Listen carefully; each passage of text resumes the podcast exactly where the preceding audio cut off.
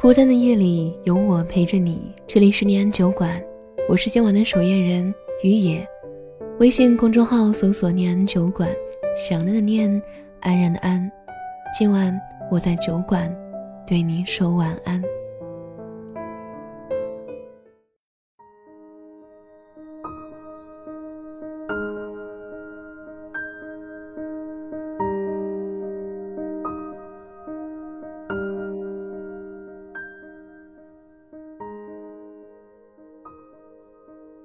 设计、群报、散伙饭、启航晚会，所有的东西都像是怕我们忘记一样，拼命的在提醒我们的离去。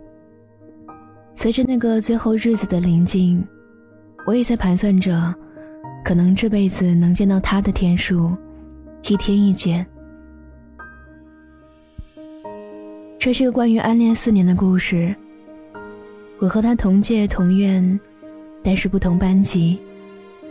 第一次遇见完全是巧合，那是一次学院的演讲比赛，我被舍友拉去给别人加油，他则是参赛的选手。一束光照下来，整个人都像是镀了一层金子一样。他的声音，他的抑扬顿挫，都是让人一听到就立马会喜欢上的。后来他得了第一名，正如我希望的那样。从此以后，我便开始留心这个女孩子，甚至把每一次看到她的情形都兴奋地写到日记里。她背一个小书包，那天天天降小雨，见到她打了一把淡蓝色的伞，顿时觉得岁月美好。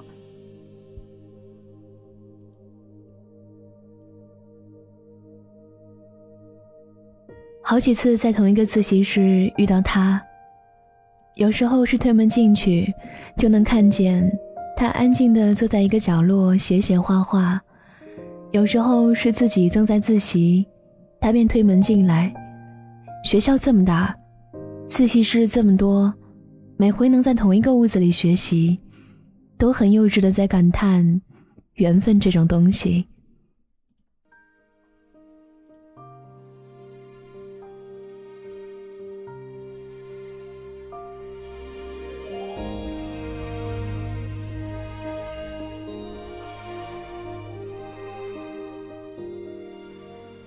历经千辛万苦，要了他的手机号却不敢打，懦弱到只会发匿名短信，而他却也从来不会回复。是一个不喜欢这种风格比较专一的人吧？我这样安慰自己。我本身极不善于送礼物，所以他生日的时候，很白痴的选了一件取材于他人人相册偷来的相片，创意小礼物。为了找到合适的礼品盒，翻遍了淘宝的页面，又跑去小店打好包装。记得当时还被老板娘笑着来着。大功告成之后，托了 N 层关系送到他的手中，其中关系复杂到足以让他发现不了送礼物的人是谁。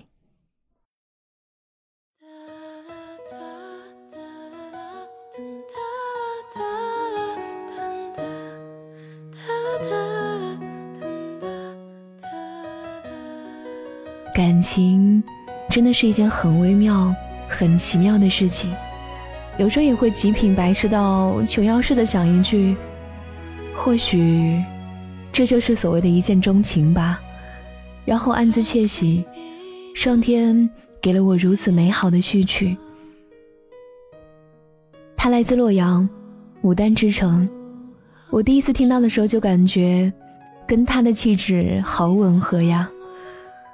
被问过很多次很多次，干嘛不直接表白？他实在太过优秀，稳居年级前三的年纪，各种比赛一等奖，在家多才多艺。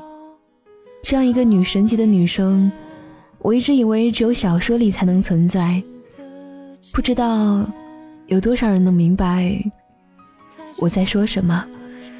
但是现在临近毕业。有一句话一直在我脑海里反复出现，可能以后都不会再见到了，再继续错过遗憾一辈子。就是这句话，再继续错过，遗憾一辈子。也许我永远只能作为观众，看他在舞台上神采飞扬，但也许我会在他离校的前夜跑去找他聊聊，告诉他这些年没有察觉的事情，就像多年未见的老朋友一样。这里，这个故事已经完了。我不知道最终他有没有把那份心意说出来，我只想告诉他，这份感情经过岁月，会化作美丽的回忆，让人怀念。有谁不曾为那安陵而受苦？我们总以为那份痴情很重，很重，是世界上最重的重量。有一天蓦然回首，我们才发现，它一直都是很轻。很轻的，我们以为爱得很深很深，来日岁月会让你知道，它不过是很浅很浅。最深和最重的爱，必须和时日一起成长。亲爱的小男生，你一直做的也很好，你做的是最对的，就是把它埋藏起来，没有让他看到。要毕业了，你告诉他了吗？